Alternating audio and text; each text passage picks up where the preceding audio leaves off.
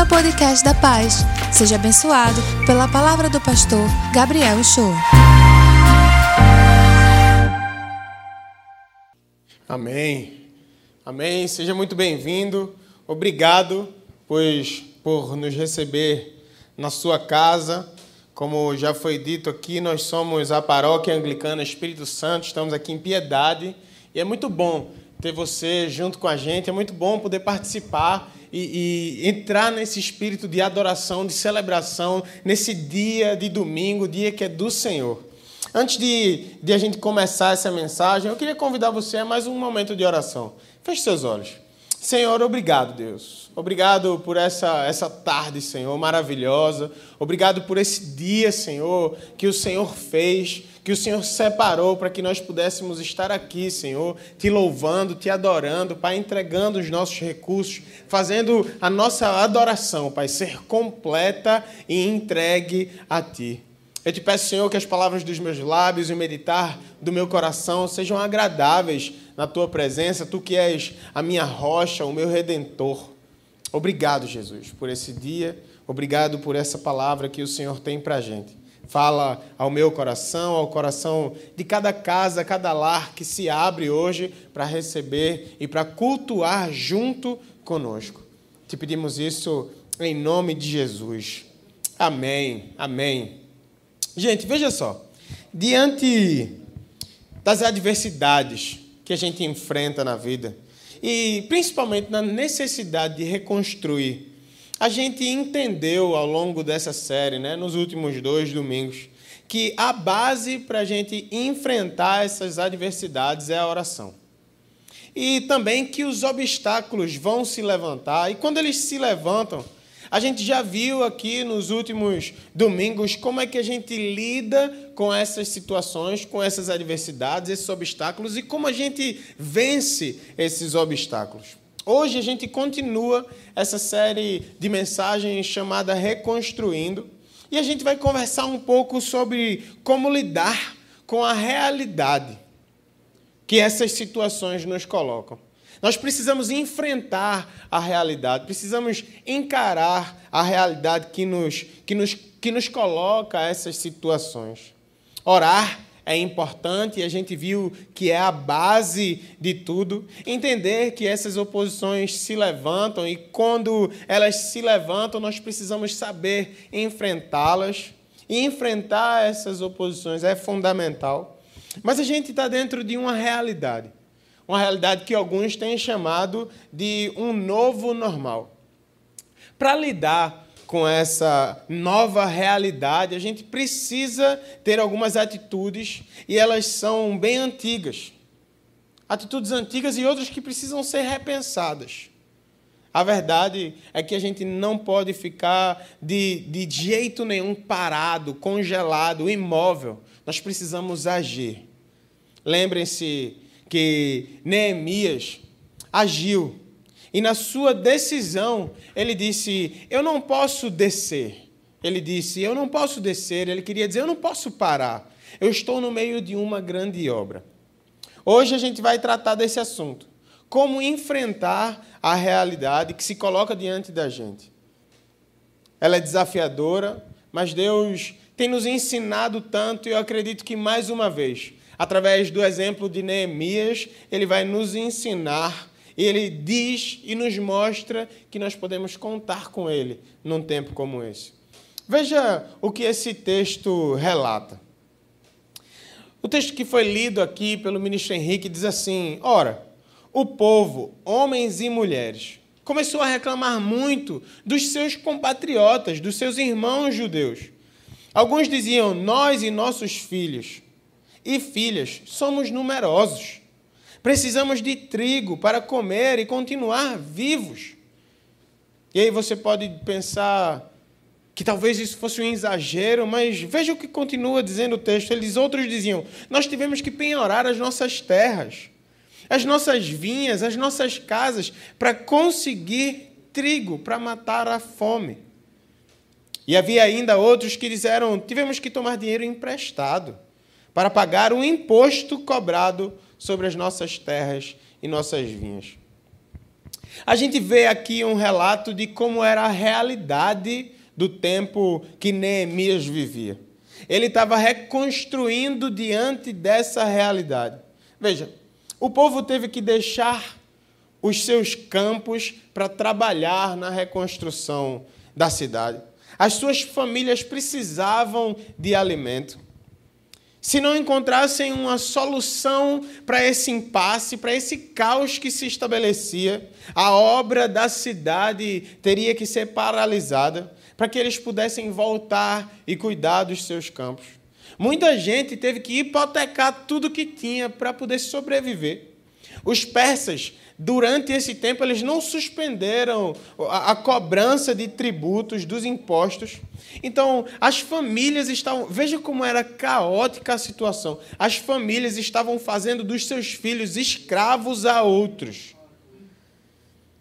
Você entende que era uma realidade completamente desafiadora? Era praticamente um caos. E era necessário, gente, precisava de alguém, de um líder, uma pessoa com sabedoria, com estratégia, que pudesse se levantar e reverter esse quadro. E essa pessoa foi Neemias. Ele enfrentou uma situação completamente adversa, desafiadora. E com ele, com o seu exemplo, com as suas atitudes, a gente vai aprender. A gente vai aprender que diante da realidade que é desafiadora. Eu preciso me posicionar por quem sofre. Gente, a gente está falando aqui de uma situação completamente caótica, de um problema enorme. Todo o plano da reconstrução da cidade estava em risco.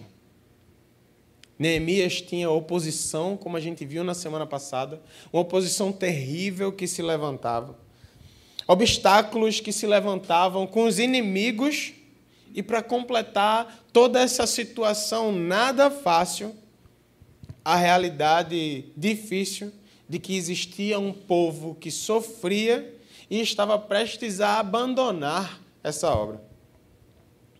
Neemias fica indignado com a situação. Veja o que o texto fala.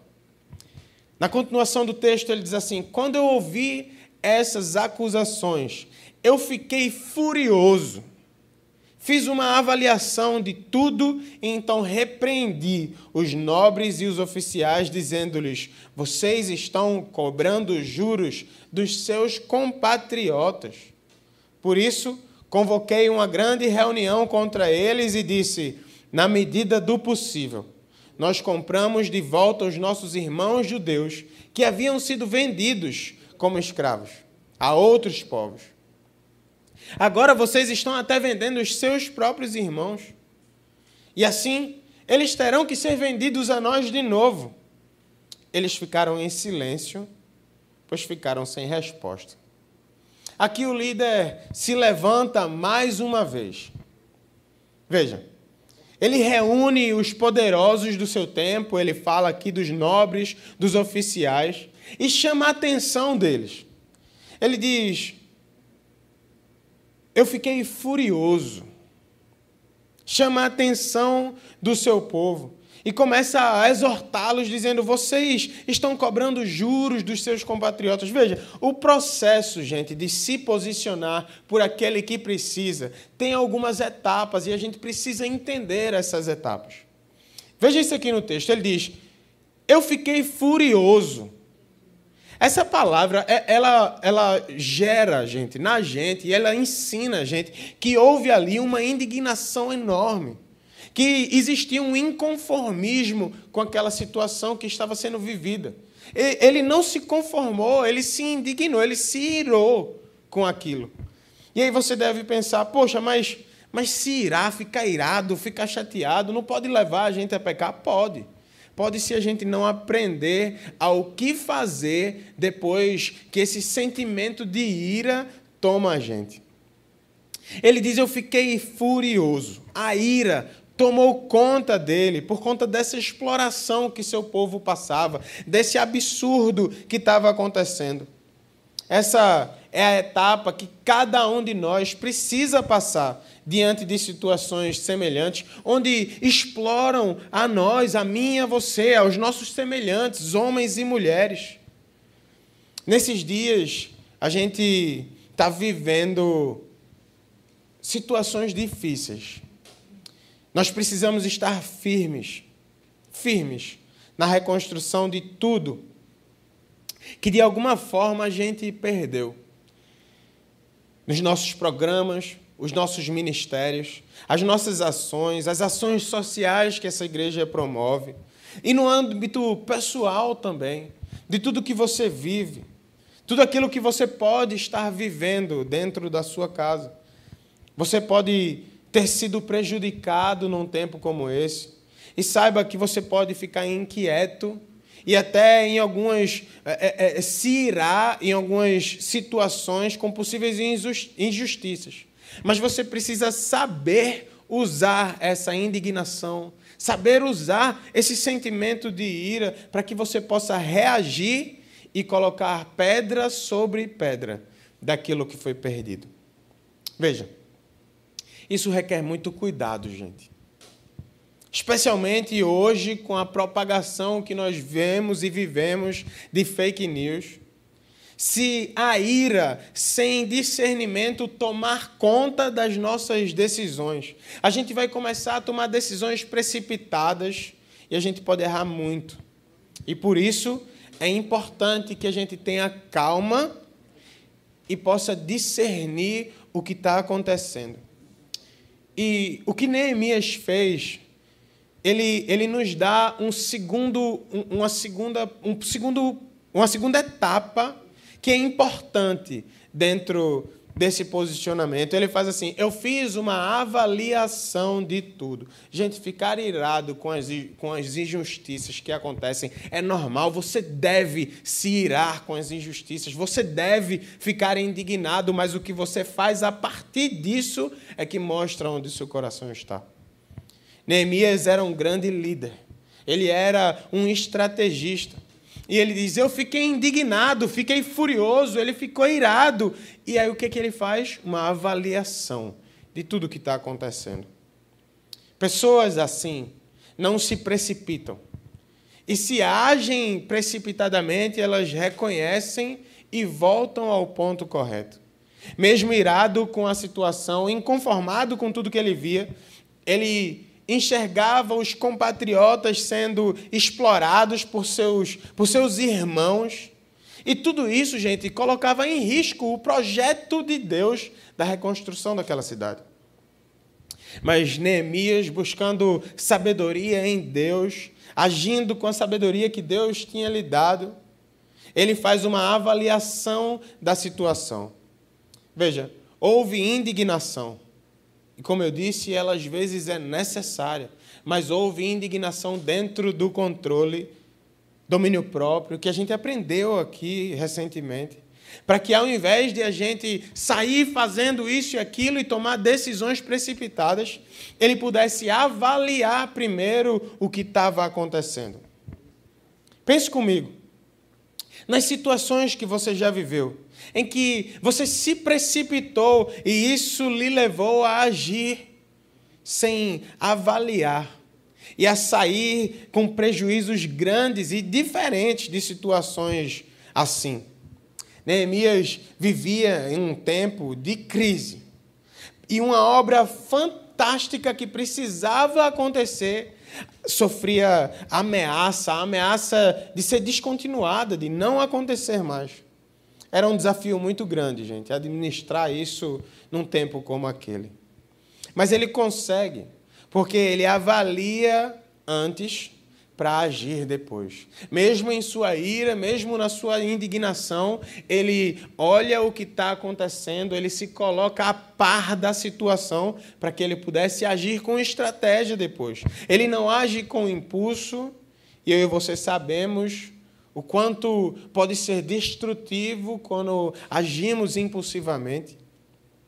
Quantos prejuízos isso pode trazer para mim e para você. Tem muita gente sofrendo, isso é verdade. Muita gente perdeu o emprego, isso é verdade.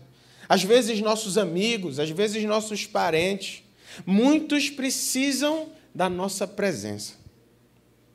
E como cristãos, a nossa postura deve ser e será estar ao lado de quem está sofrendo. Assim como Neemias fez, ele é exemplo para que nós façamos também. Para que nós possamos ver a sua atitude junto ao seu povo, ver quem estava fazendo o povo sofrer e agir contra isso. A palavra continua dizendo assim: quando, quando Neemias exorta o povo, ele diz: Vocês estão cobrando juros dos seus irmãos. Então eu convoquei uma grande reunião contra eles e disse, na medida do possível, explica toda a situação que eles já viveram antes e que eles podem viver novamente. Ele diz: agora vocês estão vendendo até os seus irmãos. E assim, eles vão ter que ser vendidos para a gente de novo. Ficaram em silêncio, pois, diante de uma situação dessa, que resposta tem? Como igreja e como irmãos em Cristo, como povo de Deus, nós precisamos olhar as nossas atitudes, nossos posicionamentos. Nós precisamos sair em socorro em socorro de quem precisa, e também a obra de Deus não pode parar diante desse tempo. Neemias estava cuidando das pessoas para que a obra continuasse, para que ela não parasse. Isso precisa acontecer hoje também. Eu e você precisamos cuidar das pessoas, agir em favor das pessoas que estão sofrendo, para que a obra que Deus tem feito na minha, na sua vida, através dessa igreja, também não sofra a ameaça de ser descontinuada. Tente ver quem está sofrendo ao seu redor e se posicione em ajuda. Estamos avaliando dentro desse tempo, como igreja, os nossos ministérios.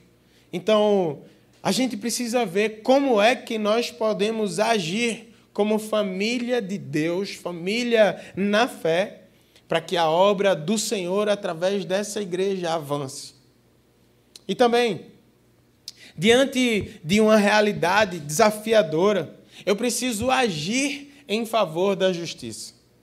Veja, eu e você sabemos que o mundo hoje é cheio de promessas vazias das palavras inconsequentes, palavras que não geram atitudes, que nunca se transformam em atitudes. A sociedade está cheia do que a gente pode dizer de profetas das redes sociais. Gente que discute, gente que é combativo, que briga, que fala, que levanta as questões da fé num ambiente completamente inapropriado. Mas quando olhamos a vida dessas pessoas, não tem nenhuma atitude. Não há ação. Suas palavras são vazias. O mundo está cheio de arautos de justiça, gente. Gente que discute sobre a pobreza em hotéis cinco estrelas. O mundo está cheio de uma classe política que você pode perceber que aparece a cada quatro anos e depois desaparece ao longo desses quatro anos. O mundo está cheio de discurso. Mas as pessoas estão procurando pelas ações. Ações, ações em favor daquilo que pode beneficiar a sociedade. O exemplo de Neemias, ele é excelente para um tempo como esse. Porque Neemias é alguém que falou, é alguém que se levantou, alguém que agiu na direção de resolver a situação caótica que ele vivia naquele momento, que o povo se encontrava. Pensa um pouco na situação, gente. Pensa aqui comigo nessa situação. Neemias ele foi levantado como governador e, e foi colocado como líder para reconstruir uma cidade. Ele encontra vários obstáculos, como a gente viu aqui. Encontra o povo explorando o seu próprio povo. O que, é que ele deveria, o que, é que ele poderia fazer? Ele recebeu um chamado de Deus. Tinha uma obra a ser realizada em meio a isso tudo. Ele encontra tudo errado. e a injustiça reinando. Observe o texto comigo. O que é que ele faz? O texto fala assim: Por isso eu prossegui. O que vocês estão fazendo não é certo, Neemias disse. Vocês devem andar no temor do Senhor para evitar a zombaria dos outros povos, os nossos inimigos. Eu, os meus irmãos e os meus homens de confiança também estamos emprestando dinheiro e trigo ao povo. Mas vamos acabar com essas cobranças de juros. Devolvam-lhes imediatamente as suas terras, suas vinhas, suas oliveiras e suas casas e o juro que cobraram deles, a centésima parte do dinheiro, do trigo, do vinho e do azeite. O que foi que ele fez? O que é que eu e você devemos fazer nessa situação? Onde a gente está reconstruindo e as pessoas estão completamente desconectadas. Pessoas que fugiram da raia, pessoas que se afastaram, pessoas que podem estar se beneficiando num tempo como esse. Qual é o meu papel? O que ele fez? O que eu e você devemos fazer? Nós precisamos exortar essas pessoas. Ele diz: o que vocês estão fazendo não é certo. Vocês devem andar no temor do Senhor e evitar a zombaria dos povos, dos outros povos, nossos inimigos. Gente, quando você encontrar alguém que parece perdido no meio dessa pandemia, que se afastou, que jogou a toalha, que desistiu da caminhada, gente que tinha uma vida com Deus, gente que estava engajada na obra e perdeu o gás e a esperança, acolha essas pessoas, exorte essas pessoas em amor, chame-as de volta, vá atrás ajude, esclareça, dê esperança, doe do seu tempo, dos seus recursos, dos seus talentos, para que essas pessoas possam ter o gás novamente, possam enxergar mais uma vez a esperança que há na obra que estamos construindo, reconstruindo. Você não pode ficar calado. Você não pode ficar parado. Quando você assume a responsabilidade de se tornar um semelhante a Cristo, alguém da família do Senhor, você recebeu um chamado para agir, para se posicionar, para ir atrás, para cuidar das pessoas. Lembre-se do que Jesus disse a Pedro: vá, você me ama, vá e cuide das minhas ovelhas, cuide do meu rebanho. Não fique calado. Tome atitudes, haja em favor do bem, haja com justiça. Em meio a uma pandemia como essa, seja uma voz da justiça do céu aqui na terra. A segunda coisa que eu preciso aprender é agir.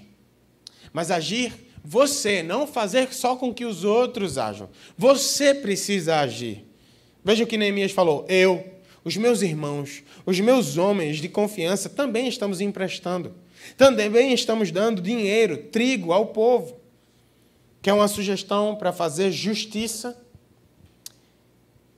Esqueça as tribunas que existem nas redes sociais, os debates que existem nas redes sociais, o profetismo perdido que existe no Facebook, no Twitter, no Instagram.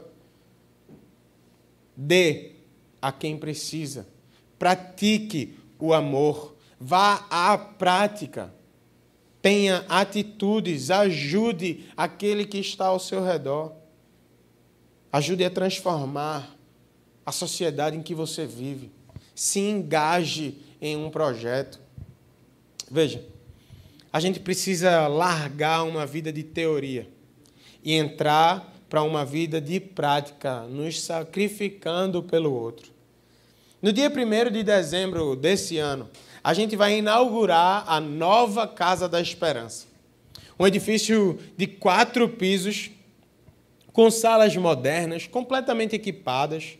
A gente vai receber mais de 300 crianças em diferentes programas. Centenas de famílias vão ser tocadas e beneficiadas por esse projeto.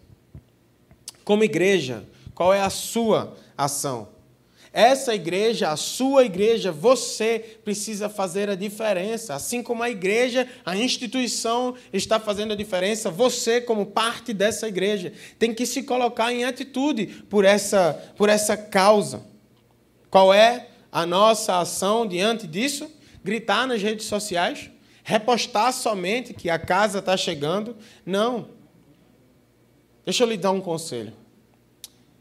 Fale pouco faça muito, porque as suas ações vão falar muito mais alto do que as suas palavras.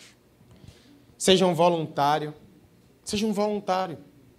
Na Casa da Esperança, você sabe dar aula de balé? Vá lá e dê aula de balé. Você sabe dar aula de algum esporte? Vá lá e seja um professor de esporte. Você sabe dar aula de inglês? Vá lá e ensine inglês, uma nova língua para essas crianças, para esses adolescentes que estão sendo tocados também. Gente, nós precisamos mudar a realidade da sociedade em que a gente vive. E a gente não vai mudar com palavras. A gente vai mudar com atitudes. Ajude uma criança a ter uma chance nessa sociedade cruel que a gente vive hoje. Você pode apadrinhar uma criança, se você não tem tempo, se você não tem o talento de ensinar algo, apadrinhe alguém, apadrinhe uma dessas crianças. Nós precisamos ser agentes de transformação. E ainda, para finalizar essa palavra de hoje, a gente precisa entender que diante da realidade desafiadora, eu preciso partilhar tudo o que eu posso. Veja o que o texto fala. Mas os governantes anteriores, aqueles que me procederam, Neemias diz, puseram um peso sobre o povo. Tomaram deles 480 gramas de prata, além de comida e vinho. Até os seus auxiliares oprimiam o povo. Mas, por temer a Deus, eu não agi dessa maneira. Ao contrário, me dediquei ao trabalho neste muro. Todos os meus homens de confiança foram reunidos ali para o trabalho. E não compramos nenhum pedaço de terra.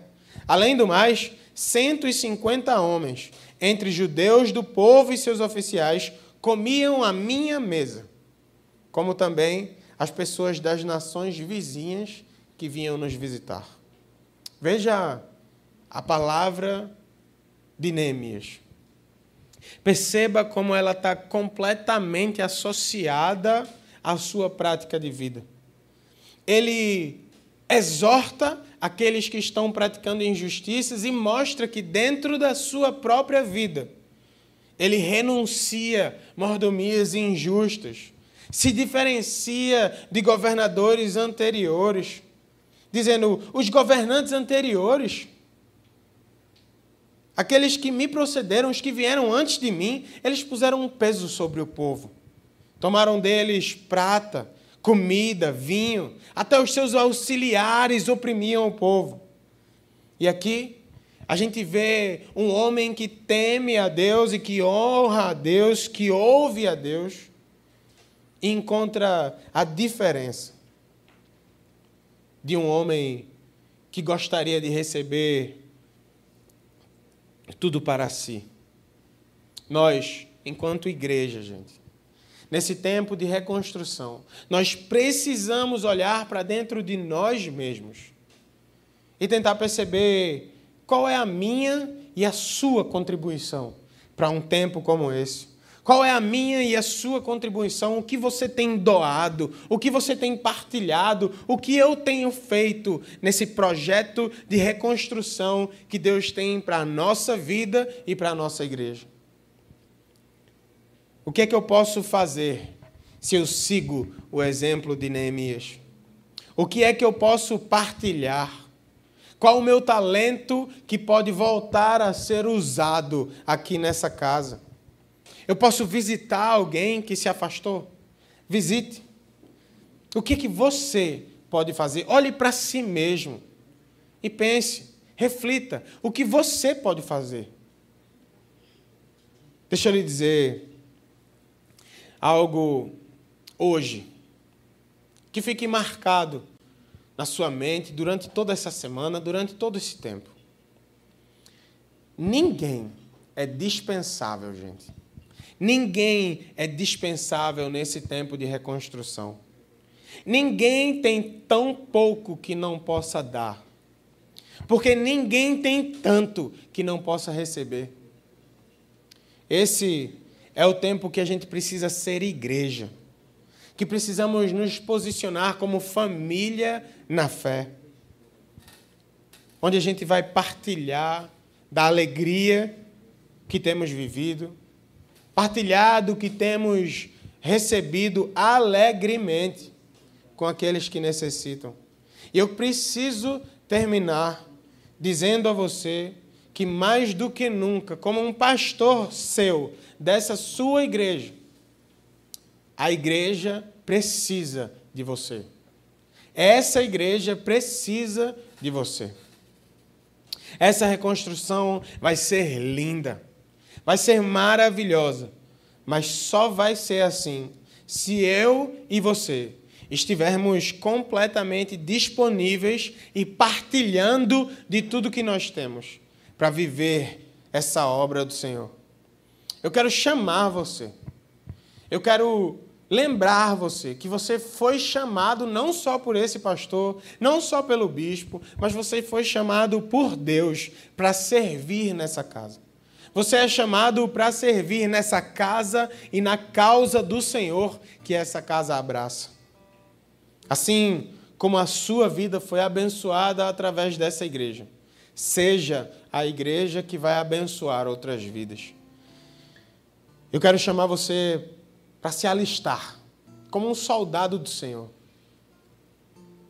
nesse tempo, nessa obra. Essa igreja precisa de você. Venha crendo que a palavra diz que existirá um novo tempo, que existirá um novo templo.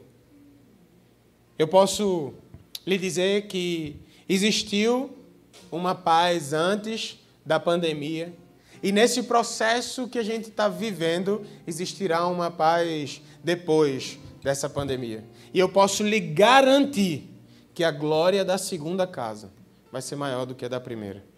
Creia, venha comigo, seja igreja, seja família, e vamos reconstruir num tempo como esse. Vamos orar? Eu quero orar por você. Senhor Deus e Pai, eu queria te agradecer por esse tempo, Deus. Queria te agradecer porque o Senhor tem nos levantado, Deus. Nos levantado para viver. Para viver um tempo como esse. Nós sabemos, Senhor, que a oposição é grande. Nós sabemos que vivemos oposição, que vemos a oposição se levantar de todos os lados. Mas sabemos também quem luta por nós. Sabemos quem se levanta por essa causa, por essa casa. Sabemos quem levantou, quem plantou essa igreja, Senhor. Não foi feita por mãos de homens, Deus. Mas o Senhor colocou no coração dos homens que deveríamos abençoar essa cidade. E nós seremos, seremos uma ponte, Senhor, que levará as pessoas de uma vida perdida a uma vida abundante. De um ambiente de morte a uma vida superabundante, Senhor, de uma vida de pecado a uma vida entregue nas tuas mãos. Senhor, traz de volta a essa casa aqueles que têm se distanciado, Senhor, aqueles que por algum motivo, Senhor, têm andado meio desesperançoso, Pai, sem, sem forças. Eu te peço, Senhor, que o Senhor possa levantar esse povo. Levantar esse povo. Senhor, eu te peço, Deus, que a tua palavra seja cumprida, possa se cumprir em nós. Eu te peço, Deus, que os céus e a terra sejam testemunha daquilo que o Senhor vai fazer através dessa igreja, através desse povo que abre o seu lar hoje para te adorar, para cultuar ao teu nome, Senhor, para celebrar o teu nome. Abençoa a nossa vida, Deus, hoje e eternamente. Amém. E aí, curtiu essa palavra? Aproveite e se inscreve para receber semanalmente nosso podcast. Nos segue também nas redes sociais, no perfil Somos Pais. E se mora perto de uma de nossas extensões, vem nos visitar. Até o próximo!